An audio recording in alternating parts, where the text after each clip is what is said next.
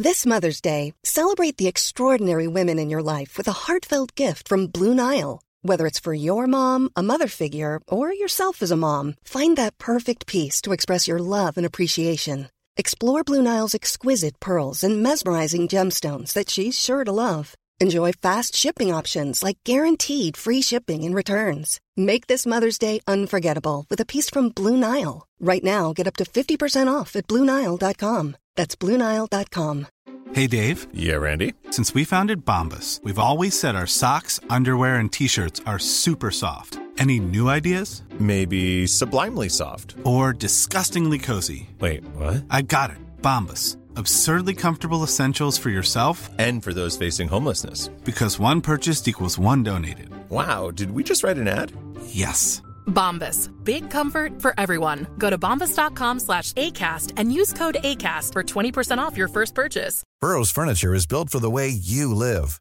From ensuring easy assembly and disassembly to honoring highly requested new colors for their award-winning seating, they always have their customers in mind. Their modular seating is made out of durable materials to last and grow with you. And with Burrow, you always get fast, free shipping. Get up to 60% off during Burrow's Memorial Day sale at burrow.com slash ACAST. That's burrow.com slash ACAST. burrow.com slash ACAST.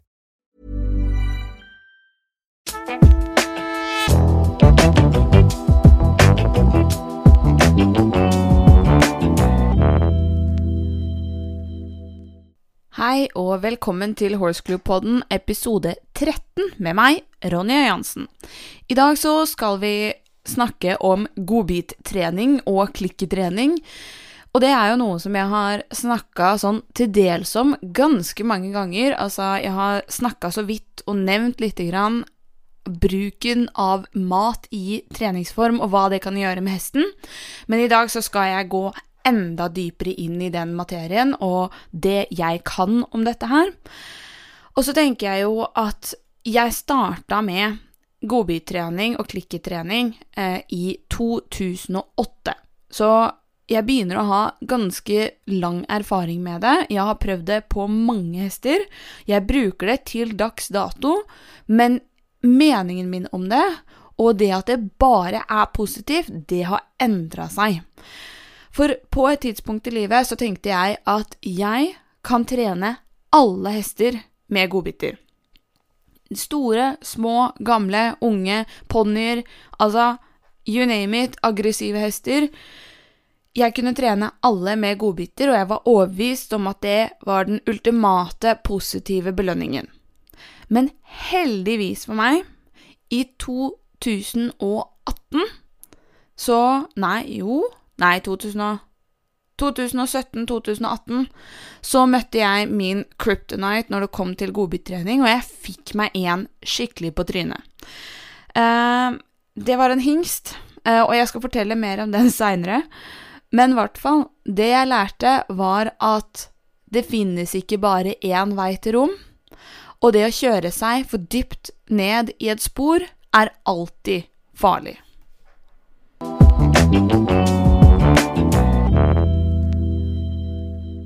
Jeg vil starte denne episoden litt med å bare gi en liten disclaimer, fordi at jeg har sagt det før, og jeg kommer til å si det igjen. Jeg driver med erfaringsbasert undervisning. Altså, jeg har erfaring innenfor et visst antall hester og elever, og det er sånn jeg utdanner meg. Så det som jeg deler med dere, det er ikke forskningsbasert, det er erfaringsbasert. Men nå skal det sies at når det kommer til slike ting som godbittrening, så er det sånn at når forskere forsker på hesters atferd, så er det jo det å sitte og studere og loggføre og teste som er liksom bakgrunnen for eh, for eh, forskningen og måten de forsker på. Og da kan jeg jo være så ærlig å si at det gjør jeg også. Eh, jeg sitter hele tiden og leser og noterer og skriver og ja, tester. Jeg tester mye. Hvis jeg har vært på et kurs, eh, så kan jeg eh, bite fast i et par øvelser, f.eks. Og så kan jeg teste det på mine egne hester, treningshester og elevhester for å se i hvilken verktøykasse er det jeg kan putte dette her i, eller hvilken kategori er det dette her passer for. Og sånn gjør jeg med alt jeg gjør. At de tingene jeg biter meg fast, fast i, og som jeg tenker at dette her kan være nyttig for meg der hvor jeg er akkurat nå, eller det kan bli nyttig for meg i nær fremtid, da begynner jeg å teste. Det samme gjorde jeg i, eh, i eh, klikk, nei, klikketrening, sier jeg, i uh, hengetrening. Når jeg fikk en, uh, min første oppskrift på å trene henger, så tok jeg og trente alle hestene jeg hadde i trening, og det var da fire stykker på henger. Uh, jeg trente mine egne, og jeg begynte å ta inn treningshester for hengetrening spesifikt, for å begynne å utforske. Men selv da, som jeg hadde fått en ganske trygg, safe eh, metode å laste på, så fant jeg ut at det funket ikke på alle hester. Nesten alle, men to måtte jeg begynne å tenke utenfor boksen, og det er der jeg kjenner at jeg begynner å lære, og hvor jeg føler at jeg har noe å dele med dere andre. Fordi jeg vil se på meg selv som ganske heldig, fordi jeg vil ikke liksom låse hodet mitt til å følge én person eller én metode. Jeg tenker at man utvikler seg som best hvis man er åpen for læring hvor enn man er. Enten så lærer du noe du har lyst til å ta med deg, eller så lærer du noe du ikke har lyst til å gjøre. Og så kan man jo lure på hvorfor jeg velger å si dette her akkurat i denne episoden, og det er fordi at Mitt inntrykk de siste årene er at det har blitt utrolig mange måter å trene med godbiter på. Det har blitt mye mer populært. Eh, det blir veldig fremsnakka, og det er veldig mange meninger på det temaet. Så derfor så vil jeg bare si at min erfaring er ikke nødvendigvis fasiten. Dette her er ikke forskningsbasert, men det er erfaringsbasert, og jeg kan påstå og si at jeg har trent personlig i hvert fall 40 hester, om ikke mer, i, uh, i klikketrening. Uh, mest sannsynlig flere. Men for omtrent Ja, det var vel Jo, i 2018. Det var da jeg snudde helt om.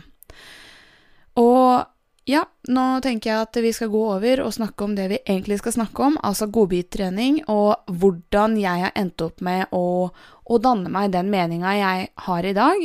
Og jeg vet ikke helt om jeg egentlig har bestemt meg for hva jeg mener, men jeg har i hvert fall lyst til å dele erfaringa mi med dere, og så kan dere bestemme hva dere har lyst til å gjøre med den informasjonen.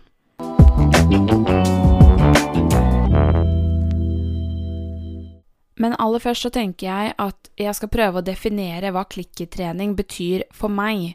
Fordi klikketrening for meg er ikke nødvendigvis klikkertrening med en klikker. Fordi klikker, det var veldig tungvint å bruke, og klikker er en sånn liten firkant med en, eh, hva skal jeg si, en metallbit på som lager en klikkelyd hvis du trykker på den. Eh, og det er for å definere momentet hesten eller dyret gjorde noe riktig, som da vil etterfølge av en godbit. Eh, eller det som jeg skal snakke om i dag, eh, er klikketrening med godbit. Jeg har brukt et godbitord istedenfor. Så jeg har definert et ord, eller betinga et ord, for mine hester som betyr mat. Konsekvent mat. Jeg sier aldri det ordet i nærheten av hesten så lenge den ikke får belønning for det.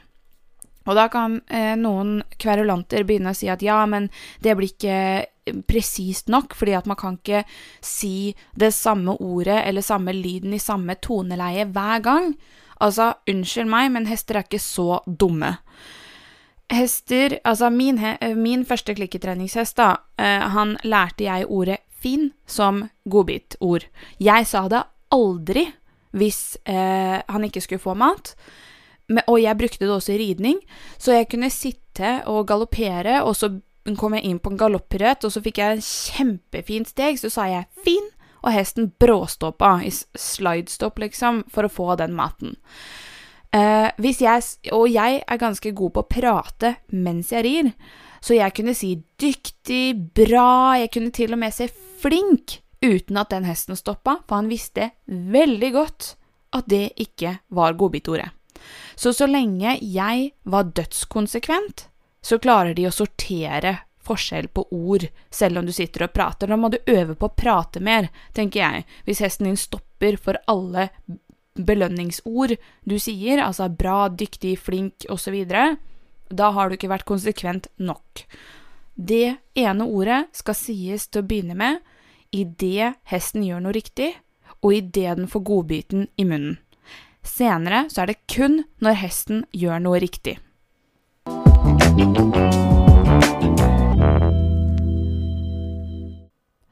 Per 2016 så trente jeg konsekvent absolutt alle hester i min vei på godbittrening, altså klikketrening uten klikker. Og sommeren 2017, da ble jeg kjent med Soffen, som er pappaen til Jake og Jackson. Og han var en relativt uhåndtert fireåring da han kom til meg. Han eh, var ikke innridd, han var ikke trent i noen ting, han har bare gått som avlsingst og levd sine glade dager. Men eh, da han kom til meg, så var det jo dags å hva skal jeg si, starte med å bli voksen. Så det var mye sånn håndteringstrening og sånne ting, og jeg i god tro klikketrente han som alle andre jeg har trent. Eh, og det gikk veldig bra ganske lenge. Men han var ganske nervøs av seg. Han er en nervøs type hest, og jeg har i etterkant begynt å skjønne hva det var som gikk galt, men det var han som var, hva skal jeg si, turning pointet mitt. For eh, det første året brukte jeg bare på å temme han, gjøre han trygg, eh, gjøre meg selv trygg på han, altså bli kjent, legge en base, begynne å utdanne han, styrke kroppen, la han vokse, osv. Og, og sommeren 2018, eller, eller hva skal jeg si, nei, det var faktisk, jo, våren og sommeren 2018, det var da jeg bestemte meg for at nå skal jeg begynne å ri inn. Og våren kom, og det gikk sånn ganske greit, men jeg kjente at jeg var så innmari nervøs når jeg rei han. Og det var litt sånn som jeg fortalte i den episoden når vi snakka om følelser, så var jo det den samme våren som jeg mista sønnen min, så det gjorde at ting ble litt forskjøvet, da. Men uansett, eh, jeg var veldig nervøs når jeg trente Soffen. Ikke når jeg trente, men når jeg rei. Fordi jeg kjente at han var så engstelig, og jeg fikk han ikke ut av det. Så tenkte jeg det at ja, men det er bare han er hingst, og han er litt heit, og det er liksom Ja, han var veldig rolig, og han Jeg tenkte det at det, bare jeg håndterer han nok, så blir det sikkert bra, tenkte jeg. Og så var vi litt utpå våren, litt altså våren før sommeren. Eh, så hadde vi en økt hvor jeg gikk markarbeid, og det betyr at jeg går midt i foran hesten. Eh, og på våren Eh, så blir hesten, eller hingstene, litt ekstra våryre og litt ekstra hormoner. Og det er sånn som kom på toppen av hans engstelige natur, eh, og, og han sliter med å håndtere det. Mulig at det var litt sånn tannegreier også, litt usikker på, usikker på det, men i hvert fall, det var liksom Han var litt stressa den dagen. Og jeg gikk og, og gjorde litt overganger, eh, skritt, trav, skritt, eh, hvor jeg gikk foran ved gjerdet. Og han driver og, og, stresser seg opp, og han begynner å ordne med hodet med å oppføre seg, og til slutt så blir han så frustrert at han åpner munnen over armen min og liksom biter tak i hele armen. Og min rene refleks da var at jeg måka til han, for jeg ble redd, og jeg bare Ja, refleksen min var forsvar. Jeg, jeg slo han. Um, og så ble jeg liksom Shit, hva skjedde nå? Og så jobba jeg veldig mye med, med ro etterpå. En uke senere så skulle vi prøve å ri han. Eh, vi hadde på longetau. Eh, vi hadde eh, Det var ikke jeg som rei, jeg var på bakken, for han ble veldig usikker når noen andre var på bakken. Eh, og han syntes det var veldig skummelt når jeg forsvant, så det var lettere å ha noen andre til å ri. Så min praktikant, hun uh, satte seg opp, uh, og jeg skulle longere. Og så begynner han å fikle med tøylen. Han putter tøylen inn i munnen. Verken jeg eller praktikanten sier noen ting som helst. Og han korrigerer seg selv. Han huska at det var feil. Han huska at jeg hadde slått han. Og han stakk ut med rytter på. Og rytteren gikk i bakken. Eh, han fikk panikk og stakk ut sånn skikkelig. Jeg hadde brannsår i hendene, og hun eh, lå langflatt i grusen.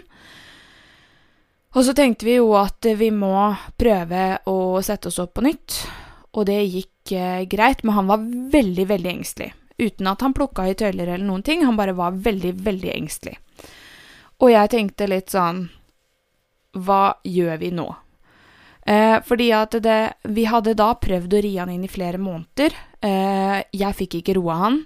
Han fortsatte å være stressa, og jeg tenkte at jeg kan ikke risikere livet til verken meg selv eller andre for at denne hesten skal ris inn. Og jeg ble så frustrert uh, av denne her hesten, og dette her gikk over litt tid, altså, vel å merke. Um, men han var så engstelig, jeg fikk liksom ikke den angsten ut av han. Så til slutt så satt jeg og googla 'hvordan ri inn hest'. Uh, og jeg hadde da, til da ridd inn flere hester på den måten at jeg hadde dem i longe og hadde liksom trent dem litt fra bakken og hadde liksom etablert en hel haug med ting. Men ja. Uh, men det gikk ikke med denne ene hesten. Og nå skal jeg prøve å gi litt klarhet i hvorfor godbiter har noe med denne saken å gjøre.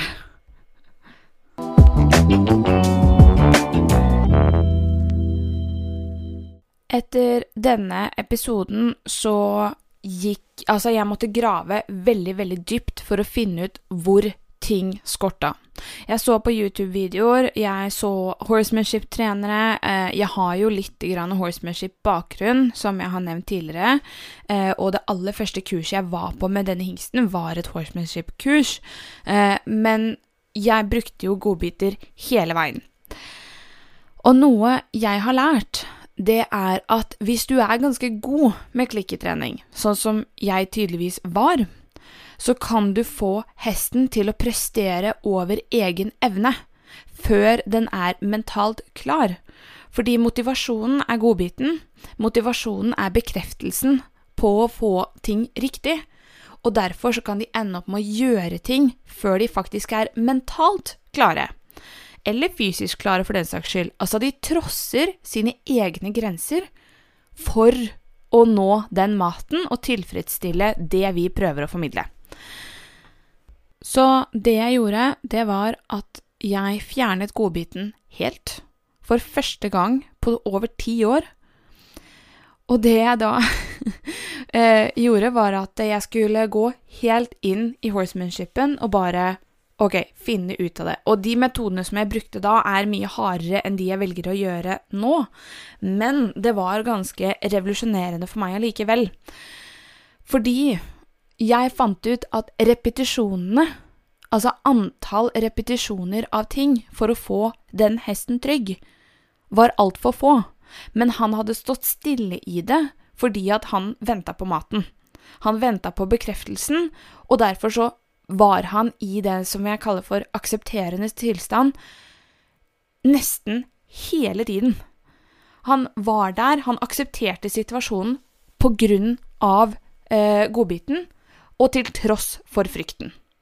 Så jeg hadde ikke trygga han nok i sine engstelser for at han faktisk var klar. Og når det da skjedde noe annet, altså at jeg mista huet og slo til han fordi at han beit meg over hele armen, så, så ble han jo bare mer redd.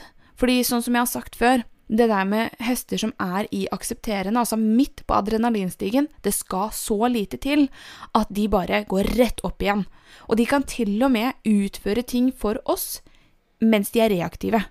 Altså, de bare gjør, men de tenker ikke igjennom, for de gjetter.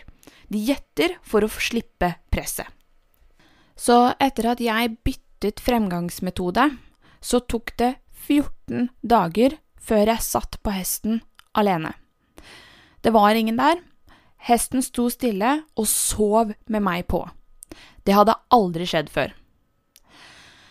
Etter eh, en uke til så begynte vi å ri, og vi hadde aldri ridd han i noe annet enn skritt på longe eller i markarbeidsposisjon, altså en som gikk foran hesten mens, vi, eh, mens jeg satt på. Og etter tre rideøkter så galopperte vi på han, helt uten trykk i tøylene, altså på helt lange tøyler. Ingen longsje. Og ja, helt avslappa. Han skritta, trava og galopperte første gang jeg galopperte på han, med nesa i bakken, for han var så avslappa. For på dette tidspunktet så hadde jeg bare gått helt tilbake, fjerna godbitene og sørget for å deale med følelsene hans først.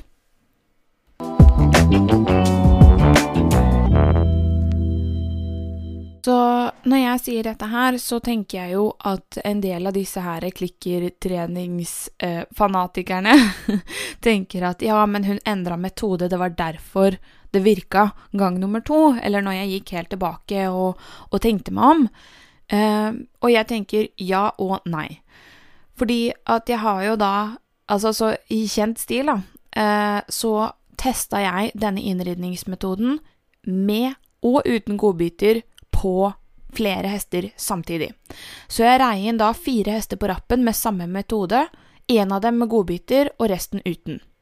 Den med godbiter var langt mer, hva skal jeg si, gjettete, stressa og sto mindre rolig enn de andre, og jeg tror at det handler om at godbitene kan til tider skjule symptomer.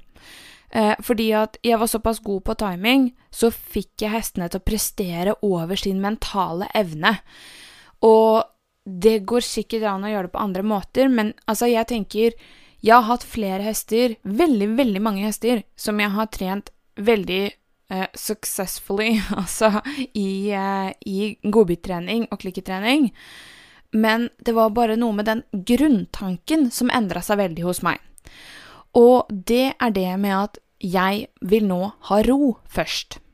Hvis jeg har ro først, og har grunnmuren først, så kan jeg legge på klikketrening på gitte situasjoner senere. Eksempel hvis jeg skal lære hesten en ny øvelse som krever at den faktisk gir det lille ekstra. Eksempel en piaff, da. Si at jeg skal lære hesten en piaff. Hver gang hesten tramper, så kan jeg klikke den, og så får den godbiten, og så vil den gjøre det igjen. Ikke sant? Da begynner den å søke etter det igjen. Men jeg trenger ikke å klikke absolutt alt jeg driver med. Jeg tenker at i nyinnlæring så er det helt kurant å bruke klikketrening til visse øvelser, men du trenger det ikke i alt. Og det er jo der jeg nå har endra, eller hva skal jeg si, er midt i et forskningsprosjekt med Jake akkurat nå. Grunnen til at jeg begynte å trene han helt uten godbiter, det er fordi at jeg fucka opp med faren hans da han ble født. Og jeg tenker, tenkte da at vet du hva, nå skal jeg faktisk se, er det fysisk mulig å trene hesten til å bli like motivert og gira og positiv til trening som en hest som jeg har trent med godbiter, er? Og so far så er svaret ja. Nå er det litt juks med Jake fordi at han er jo uh, fortsatt ung. Og når han er ung, så er de naturlig nysgjerrige. De er mer, hva skal jeg si, på søken etter nye ting. Men jeg håper jo at selv om han nå blir tre år, så tenker jeg jo at det, jo eldre han blir, så håper jeg at jeg klarer å trene han på den måten. Det er i hvert fall planen min. Hvor jeg klarer å beholde den motivasjonen og den viljen ved at jeg tilpasser treninga mi etter han hele tiden. Fordi det er ikke mulig for meg å jukse, med mindre jeg begynner å denge løs på han, eller å tvinge han til å gjøre det jeg vil, eller at jeg klikker han på plass dit jeg vil. Så både det å, eh, hva skal jeg si, tvinge og slå og straffe, pluss det å eh, godbittrene, begge deler er å manipulere hestene til å gjøre det du vil. Men jeg tenker at eh, jeg syns det er veldig spennende da, å utforske muligheten for å finne den derre naturlige lysten til bevegelse. Fordi Jake han er en ekstrovert hest. Han er veldig leken av natur, det ser jeg ute. Og jeg prøver å bringe den leken inn i vår trening. Så hvis jeg gjør for mange repetisjoner med han, så mister jeg hjernen hans. Hvis jeg gjør det samme igjen og igjen og terper, da må jeg tvinge han til å gjøre det, og det har jeg ikke lyst til. Det er derfor jeg slipper han løs, fordi da har jeg en veldig god indikator på at jeg har gått for langt. Det er at jeg mister den. Så mitt lille forskningsprosjekt med Jake starta med hans pappa.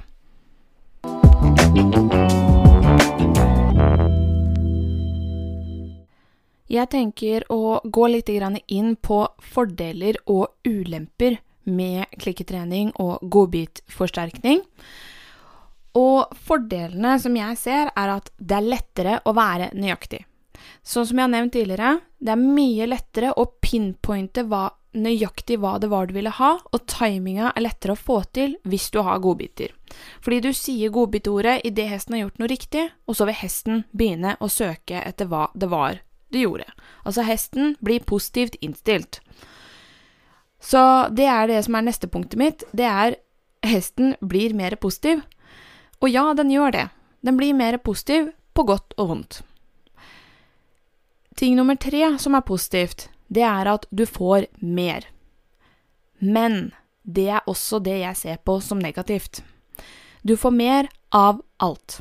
Så hvis du har en hest som er redd da du begynner, ja, du kan klikke den fysisk roligere, men jeg syns det er vanskelig å se at hesten blir mentalt roligere. Jeg har nesten aldri sett det skje, at man har klart å klikke hesten til en plass hvor den føler seg roligere inni seg. Hvis du har en hest som i utgangspunktet er negativt innstilt til folk, altså at den er litt sånn øh, orker ikke å være her-type, da kan du få den mer engasjert i det du har lyst til å gjøre med godbiter. Altså, du kan si at du har en hest som ikke vil hoppe. Så kan du klikke den hver gang den passerer en bom, om det er i skritt, trav eller galopp, spiller ingen rolle. Men hvis du klikker den hver gang den passerer en bom, så kan jeg banne på at eh, den begynner å løpe over den bommen, fordi at den vet at markeringa for mat og det riktige er på motsatt side. Da får du en mer positiv hest. Men hvis du har en hest som i utgangspunktet er redd, så får du gjerne mer frykt. For de begynner å handle forbi sin egen evne fordi at de ønsker å tilfredsstille. Og det gjelder da sånne som, som eh, Soffen, som jeg nevnte. At jeg klikka han til å prestere over sin egen evne, og jeg rett og slett manipulerte han til å gjøre ting han ikke var mentalt klar for. Hvis vi skal gå litt over på det som jeg ser på som ulemper med godbittrening, så er det jo det som jeg akkurat var inne på, det med økt stress. Det kan øke stresset fordi du får mer. Når du tilfører mat, så får du mer av det du allerede har. Både det positive og det negative. Det er min oppfatning og min erfaring. Det andre du kan få, det er at du får bare en av- og påbryter, men du får ikke en dimbryter. Og en dimbryter, det er type en sånn uh, lysbryter som du kan skru på, sånn at du kan få liksom Altså uh, forskjellige variasjoner av lyset, istedenfor bare mørkt eller lyst. Uh, så av- og påbryter, det jeg mener med det, er at hestene begynner gjerne å gjette, eller så gir dem alt eller ingenting. Det er vanskelig å moderere dem og lære dem mellomtingen, altså mellom av og på. Så jeg syns det er lettere å finjustere hester som har trent mindre med godbiter. Fordi en hest som er roligere, er mer mottakelig for nyansert kommunikasjon.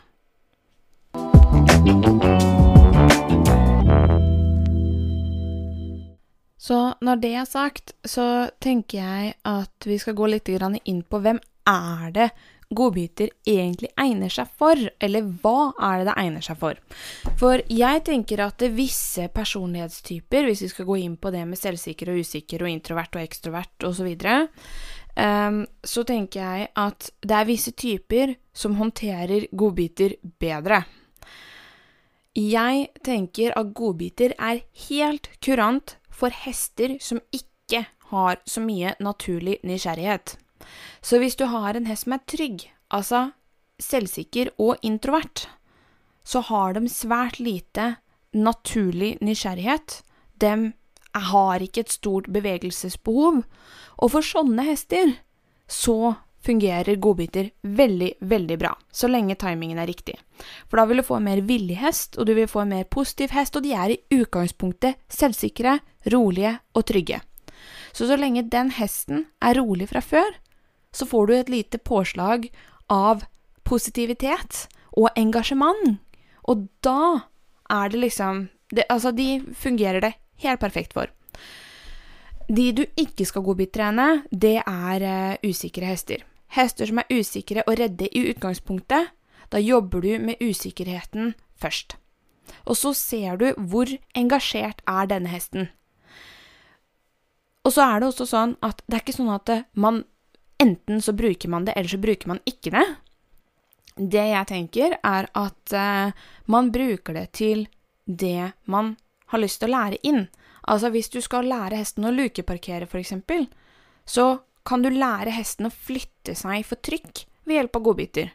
At uh, hver gang hesten flytter seg vekk fra pisken eller mot deg, eller hva enn du har lyst til at hesten skal gjøre, så klikker du den. Men ikke klikk den for at den står stille. Stå stille, det er en selvfølge. Når hesten skal stå stille, så skal den slappe av.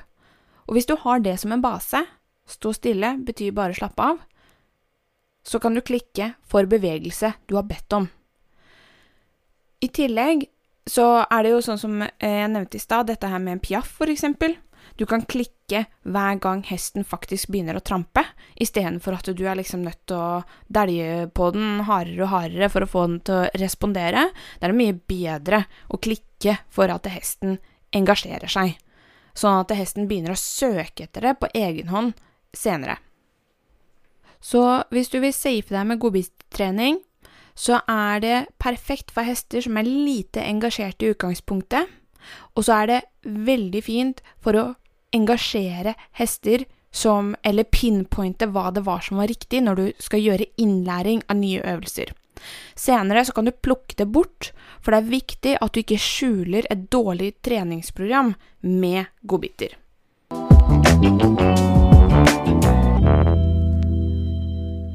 Jeg har lyst til å kjøre et lite på privaten-segment denne uka også, eh, fordi jeg hørte på en annen hestepodkast, en, eh, en svensk en.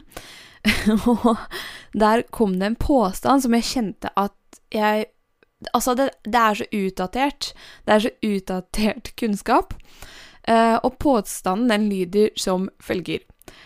Skal man tillate hesten å klø seg eller ikke klø seg eh, når det kommer til å klø seg på utstyr eller stoppe å klø seg på beinet? Og akkurat det tenker jeg at det får være opp til hver enkelt hva slags utstyr man har. Men sånn som jeg tenker, da, er at eh, har du muligheten til å tillate dem å klø seg, så kan de få klø seg. Og hvis de ikke skal få lov til det, så tenker jeg at eh, hjelperne dine skal bety såpass mye at de ignorerer den trangen akkurat i det øyeblikket. Si at du er på en konkurransebane, og så får hesten lyst til å klø seg på beinet, så er det jo veldig fint at hesten vet at hvis du da liksom lukker hendene dine, så skal den ikke trosse det og dra ned og klø. Men det er ikke det som er påstanden jeg reagerte på, vel å merke de snakker også om det å klø seg på folk. Altså det at hesten etter en endt treningsøkt begynner å klø panna si på eieren sin. Så sier de de ville aldri klødd seg på sin flokkleder. Og da kjente jeg bare Kødder du med meg, eller? jo, det gjør de faktisk. Men det kommer helt an på hva slags hest det er. Altså, eh, hvorvidt du personlig ønsker at hesten din skal klø seg på deg eller ikke, det er jo igjen opp til deg om du har et behov for space eller ikke. Og da refererer jeg litt til den hesten som jeg viste i video etter forrige episode, med at eh, hvis ikke du vil at hesten skal leke med hånda di, så be den om å fjerne seg, da, eller slutt å ta den i ansiktet. Når det kommer til eh, det at hesten klør seg på deg, Altså, det jeg gjør hvis jeg ser at hesten min er svett og den har behov for å klø seg, det er at jeg eh, hva skal jeg si, stikker ut kløra på, på hånda mi, altså setter fram neglene til den, så kan den få lov å klø seg på neglene mine sjøl. Men og hvis de da prøver å skulle klø seg på kroppen min, så ber jeg dem bare om å ta et steg tilbake, sånn at jeg får avstand, og så er det greit.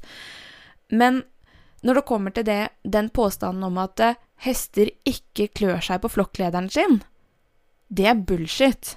Da har du ikke sett mye på hester i flokk, tenker jeg. Altså, det er en gammel myte forhold til dette her med respekt, dominans, altså bla, bla, bla, bla, bla. Det har ingenting med det å gjøre. Det det har med å gjøre, tenker jeg, er at noen flokkledere er usikre og har en stor personlig boble. Noen andre flokkledere har ikke en stor personlig boble. De liker å klø og kose og alt mulig rart, og de vil da ikke bry seg noen ting om en annen kommer og gnir seg på den. De som jager dem bort hvis de prøver å ha fysisk kontakt, det er de som i utgangspunktet, sånn som jeg oppfatter det, er litt usikre og har en stor fysisk boble. Jeg ser på det litt sånn som men mennesker, altså noen er klemmere, og andre er ikke-klemmere. Altså, noen hester liker fysisk kontakt, andre hester liker ikke fysisk kontakt. Jeg er en sånn som ikke liker å klemme annet enn på de jeg faktisk er veldig glad i og nære, mens jeg vet at det er noen i denne pandemien som altså ikke kan vente til de kan begynne å klemme på vennene sine igjen og sånn, og det er jo helt opp til dem. Men altså, ikke kom her og si at det handler om respekt eller ikke respekt. Så det jeg tenkte jeg skal gjøre, er at igjen skal jeg legge ut en, eh, en, eh, en video på under høydepunkter HC-podden på Instagram, horseclue understrek, eh, hvor jeg da skal legge til et par videoer med hvor fysiske hester er med hverandre. Den ene videoen viser mitt føll som klør seg på rumpa til min treårs hingst, som er leder i den flokken, mens han ligger på ridebanen. Uh, den andre videoen er to hester som leker over ryggen på flokklederen sin, mens den andre, altså flokklederen, står og sover. Altså, det kommer helt an på hva slags intimsoner hesten har. Det har ingenting med respekt eller ikke respekt å gjøre, og det tenker jeg det gjelder også. Hvis du syns det er ubehagelig at hesten din har lyst til å klø seg når du står der og tilfeldigvis er eh, innbydende å klø på, så be den om å flytte seg og be om litt plass. Fordi da føler du deg bedre, og da vil han føle seg bedre.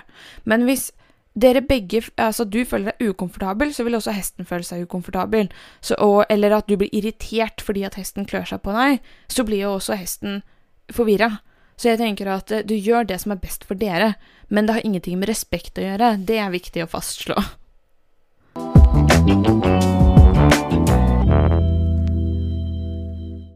Da tenker jeg at vi skal begynne å runde av. Jeg rakk å prate i en halvtimes tid om klikketrening, og jeg føler jo at uh, igjen at jeg bare har tatt toppen av isfjellet. Men jeg tenker at det får være bra for nå.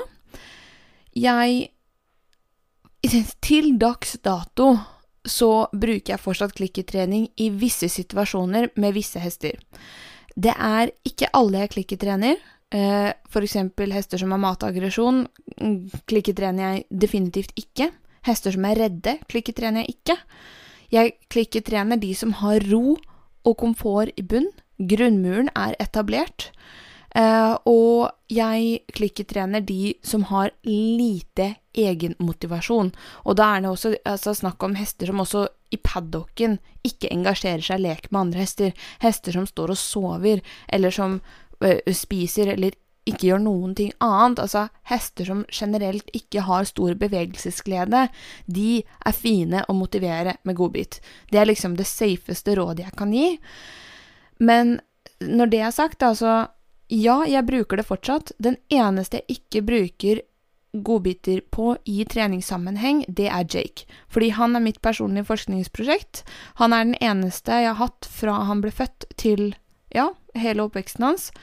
Og derfor tenker jo jeg at han egner seg best av alle hester jeg har hatt som labrotte. Eh, så, og, og, med han så handler det jo bare om at jeg hele tiden har lyst til å se hvor langt kan jeg ta den kommunikasjonen. Eh, hvorvidt kan vi ha toveiskommunikasjon? Og det er jo derfor jeg velger å trene han løs også. Det er fordi at han skal alltid ha muligheten til å gå. Hvis jeg driter meg ut, ikke sant, er det lettere for meg å lese, fordi jeg har ikke tau som skjuler hans behov, og jeg har ikke godbit som skjuler hans behov. Jeg har ikke tvangsmidler som skjuler hans symptomer hvis jeg har et dårlig treningsopplegg, og det, jeg har ikke godbiter som skjuler de symptomene. Så det er veldig sånn safe måte for meg å se hvor er jeg på vei hen med det jeg gjør? Hvor, eh, hvordan kan jeg motivere hesten og finne den indre motivasjonen? Fordi jeg tenker at alle hester er glad i å bevege på seg, men vi må bare vite hvordan. Hvis du har en hest som ikke er noe glad i å bevege seg ute, f.eks., så tror jeg ikke den hadde blitt igjen eh, ved vannhullet og ikke blitt med flokken for å gå og finne mat, hvis de hadde vært fri. Det er bare det at eh, vi Hva skal jeg si vi, vi har ikke engasjert dem, da, i den bevegelsen. Og sånne type hester som har lite treningsglede, det er gjerne et symptom på et dårlig treningsopplegg. Altså, det er et lite tilpassa opplegg. Har du en introvert hest som ikke er noe glad i bevegelse, så be om veldig korte intervaller av gangen. Har du en hest sånn som jeg har, eh, altså Jake, som er veldig glad i bevegelse, så må du gjøre kanskje trav og galopp først for å få hjernen med. Og jeg skal poste et par videoer, for han har vært veldig stressa i det siste, som jeg har sagt, forhold til hormoner og sånn. Og det er første gang jeg har sett han trave og gjespe samtidig. Og det er fordi at han trenger bevegelse for å dempe seg. Så han kan trave og gjespe samtidig, og når jeg ser det, så stopper jeg han jo og lar han få lov å avreagere. Men han har vært så høy på adrenalin i det siste og hatt så mye stress i seg pga. hormoner og hopper og brunst og ja, you name it, at han har faktisk begynt nå å avreagere i bevegelse. For han begynner å løpe helt av seg selv, han. Han begynner å trave uten at jeg har bedt han om det og så begynner han å gjespe samtidig som han traver. Og det er noe av det rareste jeg har sett. Aldri opplevd før. Men jeg tenker at eh, ja, han får i hvert fall utfolde seg, gjøre det han har behov for å gjøre for at han skal føle seg bedre, og så lærer jeg av han underveis.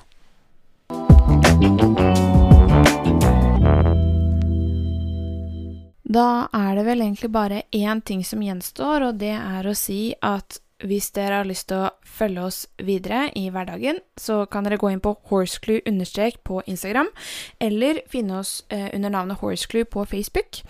Har du spørsmål, så kan du sende det hvor enn, altså Facebook, Instagram eller på telonym under navnet Horseclue. Og jeg legger jo ut alle videoer relatert til eh, podden under eh, hva heter det? Høydepunkter. Høydepunkter på Instagram eh, under kategorien HC-podden. Så der kan man sjekke ut eh, videoer relatert til alle episodene. Og så hadde det jo vært veldig hyggelig om dere trykker på følg eller abonner da på der hvor dere hører på denne podkasten, sånn at dere får med dere alle episodene som kommer hver torsdag. Da gjenstår det egentlig bare å si ha det, og takk for nå.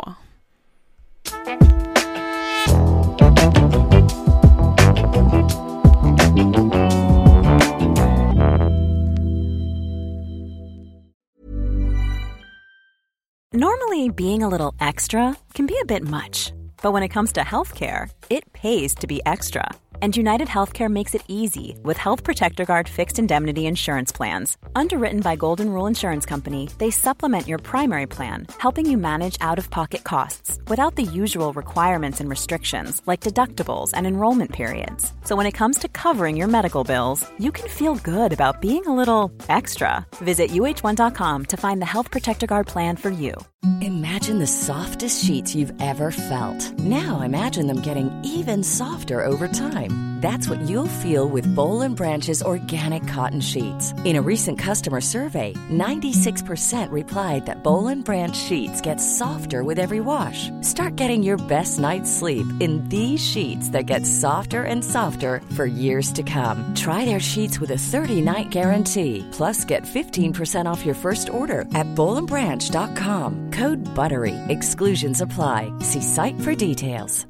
Mom deserves the best, and there's no better place to shop for Mother's Day than Whole Foods Market. They're your destination for unbeatable savings, from premium gifts to show-stopping flowers and irresistible desserts. Start by saving 33% with Prime on all body care and candles. Then get a 15-stem bunch of tulips for just $9.99 each with Prime. Round out Mom's menu with festive rosé, irresistible berry chantilly cake, and more special treats. Come celebrate Mother's Day at Whole Foods Market.